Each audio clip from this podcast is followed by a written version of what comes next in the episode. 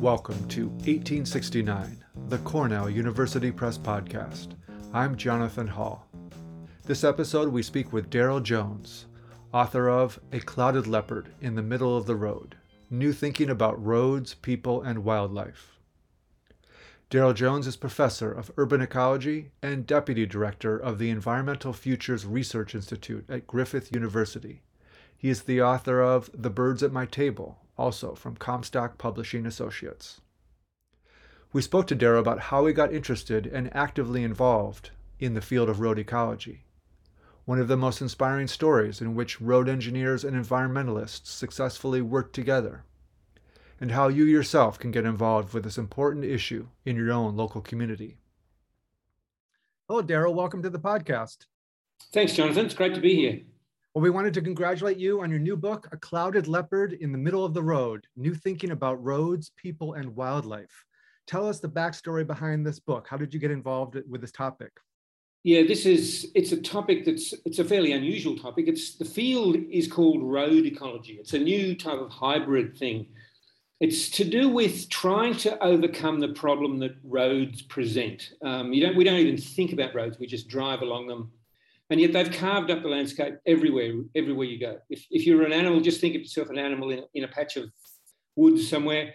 No matter which direction you head, you will come across a road. um, it might be a, small road, so it's no problem, but it might be a big road. You know, so but what it's done is it's isolated populations of animals. It's um, they, they can't move safely anywhere. But when they try to do that, so a deer walks onto the road, it, it then presents a problem for road safety. So we actually want animals to move through the landscape, even though that we've divided it up into so many little patches. But that's dangerous for the cars and for the animals. So this field is trying to overcome those problems, um, and and so that's what this is. It's it's a it's a it's a fairly new field. So the idea of my of writing the book is to take this the message of how we what is going on all around the world and and also getting people to start thinking about the significance of roads themselves and um, and what we might be able to do about it. Excellent, excellent. And you haven't been just a researcher; you've actually been actively involved in the politics of it. Tell us a little bit about that. Yes, absolutely. So there's there is in, inevitably politics because every time somebody wants to build a new road or or a railway or any any linear infrastructure at all, it's the same deal will come come come on. Um, Yes. So somebody decides that they, you know, a company or a agency or a city council decides to putting in a new road somewhere or upgrading an old one. That inevitably leads to impacts on, on humans and people and, and perhaps the uh, landscape around. And there will be opposition to that almost everywhere that will happen. And so, you know, there's, you know, somebody says we're building a new road, and, and somebody, another group of people saying we oppose it completely. And that's that and so you have conflict everywhere. And so i've been involved for nearly well nearly 15 years now in coming trying to bring those two disparate fighting factions together more um, and, and and letting them to letting them see that there are ways through this this potentially difficult problem that roads often do need to be built but they don't need to be absolute barriers um, and that's probably the thing that i'm getting at, trying to get across is roads are barriers, but they don't need to be. We can we can bridge the barrier, if you like, by all sorts of different ways. Yeah. So the politic political side of this is coming, getting involved in both sides. So I'm a, I'm a road ecologist, so I'm, I can understand what the road engineers are saying, but I also understand what the community is saying and the ecologists and all the other people. So, so the field is very multidisciplinary. It needs to have all sorts of um, perspectives to come in and try and address the problem. That's great. That's great. Well, it's it's uh, your story is very inspiring um, because, as you well know, it's difficult to read the news these days for a multitude of reasons. Uh, but particularly when it comes to the environmental front, the news is is quite depressing, and there's yeah. uh, the humans as well as countless species yeah. of plants and animals are facing a, a really dire situation. Um, but road ecology has some positive news and tell us tell us about these extraordinary uh, crossing structures that are developed and, and tell us uh, what they do.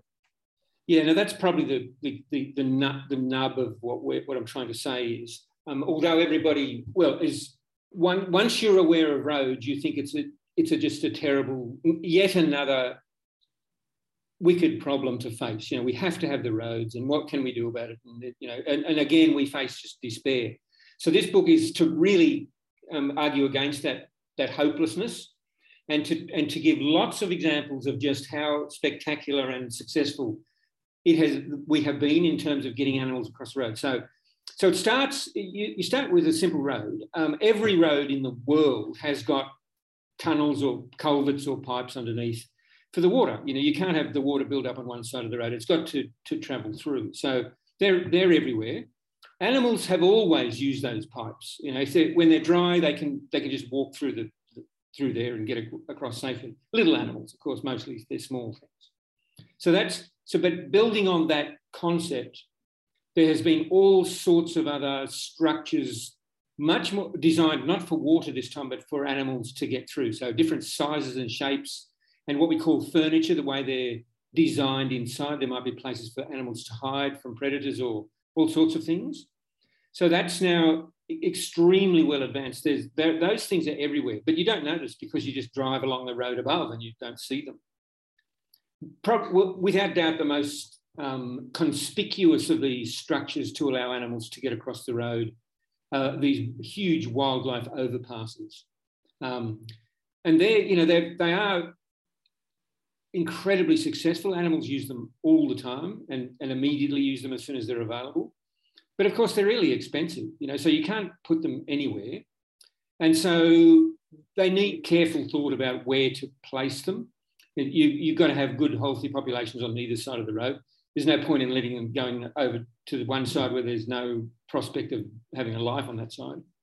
But it's all about enabling as simply as possible the animals to move through the landscape without even noticing the road and being worried about it.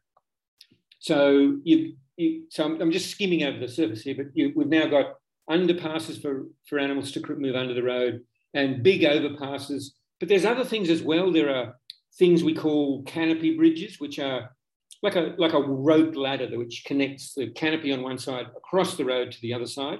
So animals that are arboreal, tree dwelling, they don't even need to come to the ground anymore. They, they can safely cross this busy, dangerous place just by walking along this ladder.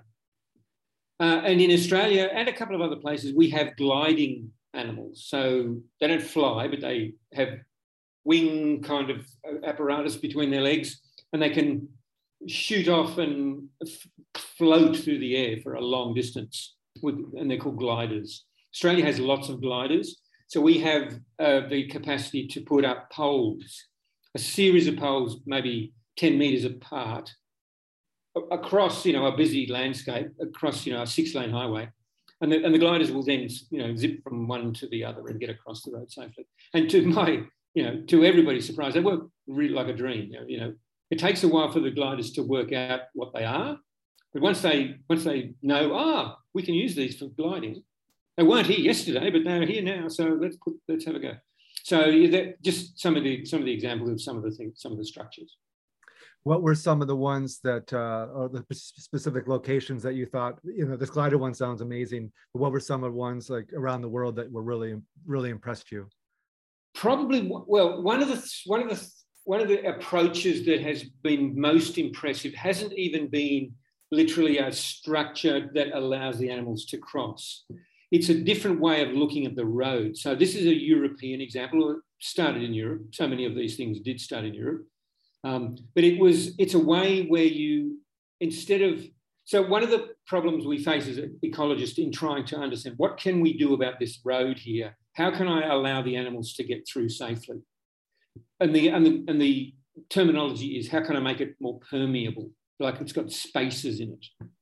And so, you know, you look at this at the design on the on the map, on the you know on the on the plan, and think, what can we do here? Where are some places to put underpasses, overpasses, whatever it might be? In places where there is um, sensitive land or, or hilly country, what the idea is now is to put in the road high above the ground anyway, on, on pillars. And that just means that the entire area under that, under the road now, is completely un, unaffected. There's a few pillars, and they they have just they just you know they're concrete things that go straight up into the air, but the, the road then is ab- above them, and it has absolutely no effect on them. So that's probably even the probably the best thing. I didn't even think about this, but there are places in Europe where there are some spectacular things like this going through mountainous country, where the road is way above the deep valley, and all the animals can just wander through underneath, barely even knowing that there's a road there. So that, so I mentioned that because it was a completely different way of thinking about this. You know, we're we're fixated on building a structure that is a, a tunnel or a an overpass, but there are other things we can do as well. That's brilliant. That's brilliant. So now you said that they are expensive. So mm. is what's the what is the what do you see as the most cost effective measure that could be taken for for one of these new structures. And and and it kind of segues into the the question i had is like what can the average person do to convince their local community to do so? Like is there is there a role model? There's all these different structures. Is there one that is kind of coming to the forefront of like this is a, uh, relatively inexpensive but very effective? Okay, sure. No, that's a good question. And, and, and so it really gets down, it's, it's very much everything about road ecology is local, everything. So what will happen is there is, you know, a, a new road somewhere is being planned and there's opposition to it and what we're going to do. And, you know, in the best case scenario, the, the environmental groups are sitting down with the, the planners and everybody's trying to listen to each other and all that sort of thing. That's, that's how it should be. And so what, it, what will happen is wherever you are, there will be local specific things that you need to address. It might be the terrain is such that you can't put in a, an underpass or something. So there are you know, things that, to be discussed. But really crucially, there will be specific species that are of concern. And they may be concern of because they're rare or really threatened in a particular place. And if any more get killed on the road, it'll be really catastrophic for the population. But much more likely, it's going to be how can we keep these abundant large animals off the road so that we don't have road, you know, the road safety issue. That's and that drives at least half of the motivation to do this stuff. So you can put up a fence, of course, that just stops the animals dead. They can't go any further. But we want them to move. So if you put in a fence, you've got to put in another way for them to get across the road and without going onto the tarmac and being hit, hit by a car. And so, so there, there's a lot of thought goes into where it where our structure should go, but but but importantly, what are the key species? We call them target species. So, you know, in in America, it's going to be deer. You know, there's wherever you go, there are tons of deer, and they're a serious threat. But there will also be probably smaller animals, you know, a turtle or a species of frog or whatever it might be, some little thing that seems to be insignificant.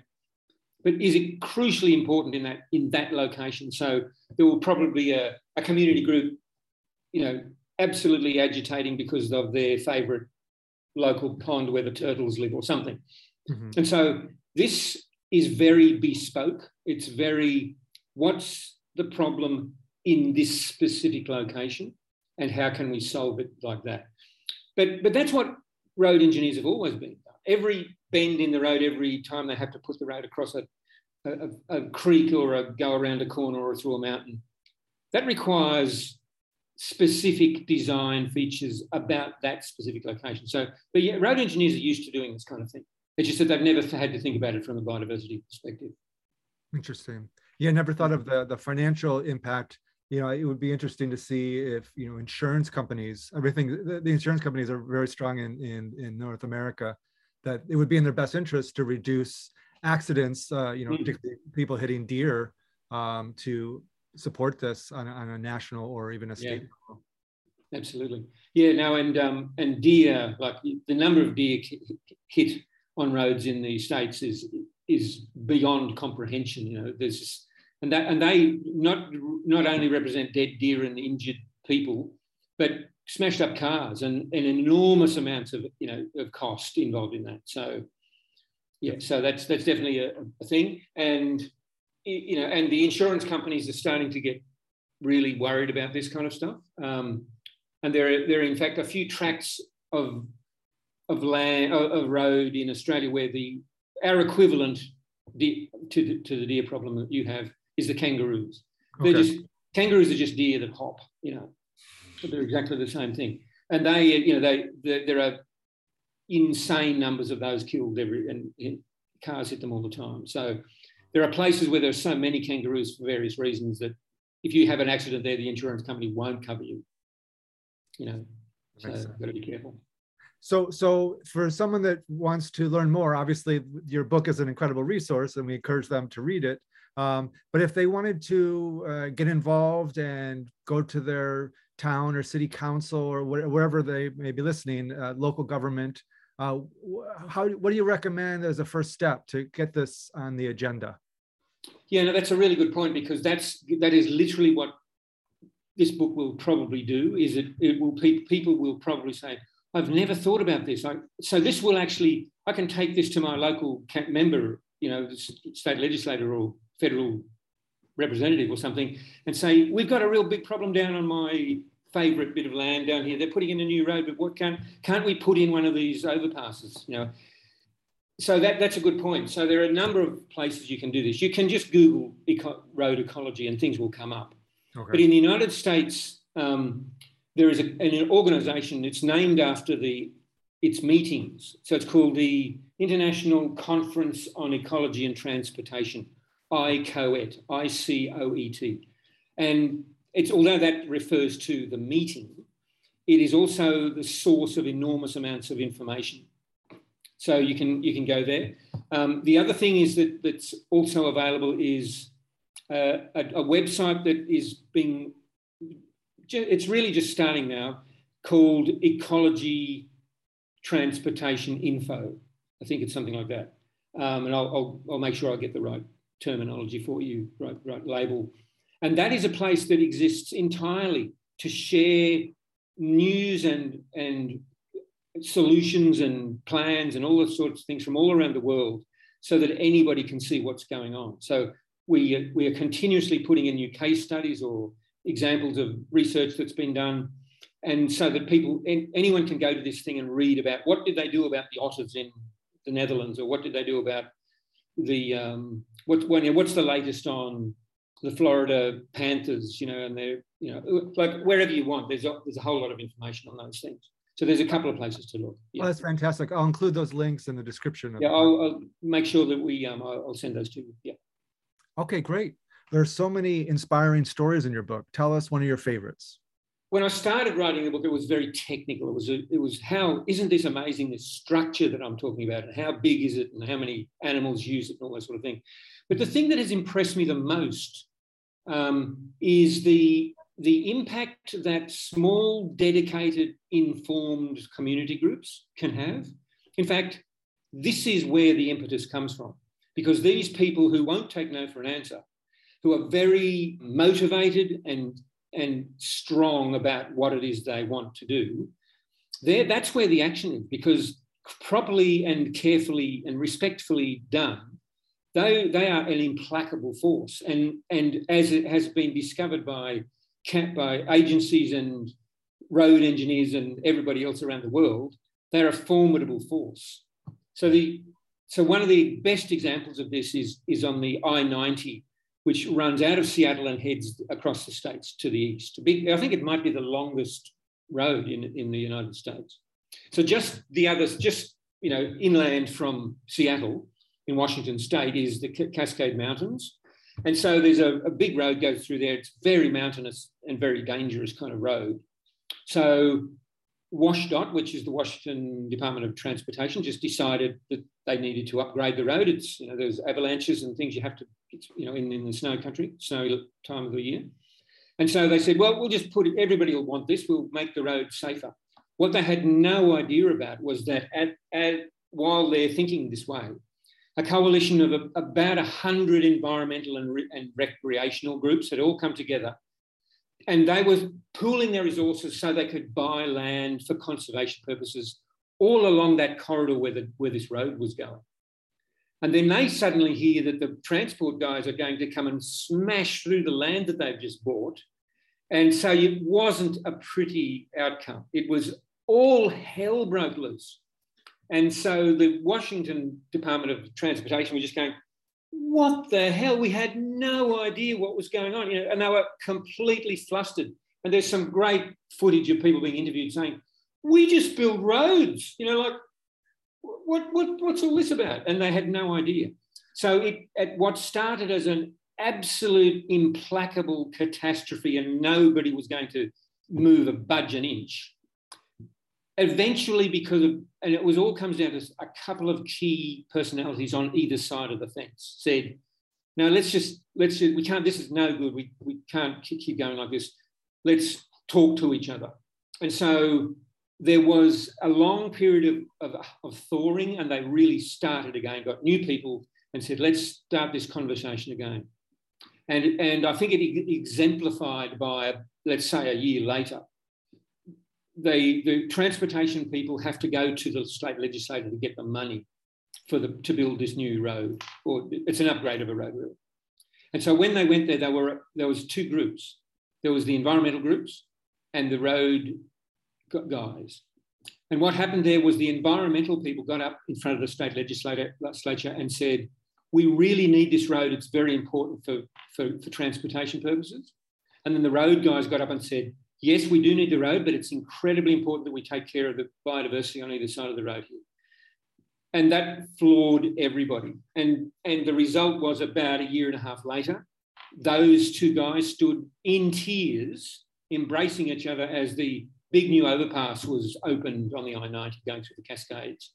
So that's I think that's that's where my hope comes from because it was it all came down to some having respect and listening to the other side and knowing that there are now technical engineering solutions to what is a big problem and that these things can actually occur. So, you know, that's just one example of something that started out looking terribly negative, but in the end became a, fantastic um, outcome for everybody that's such an amazing and encouraging story. It really is, and, thank you so much for for bringing this mm. to light in your book. Eh, because uh, as we talked about in the beginning, there's so many intractable environmental mm. issues, and you you kind of throw your hands up in the air, like what actually can we do?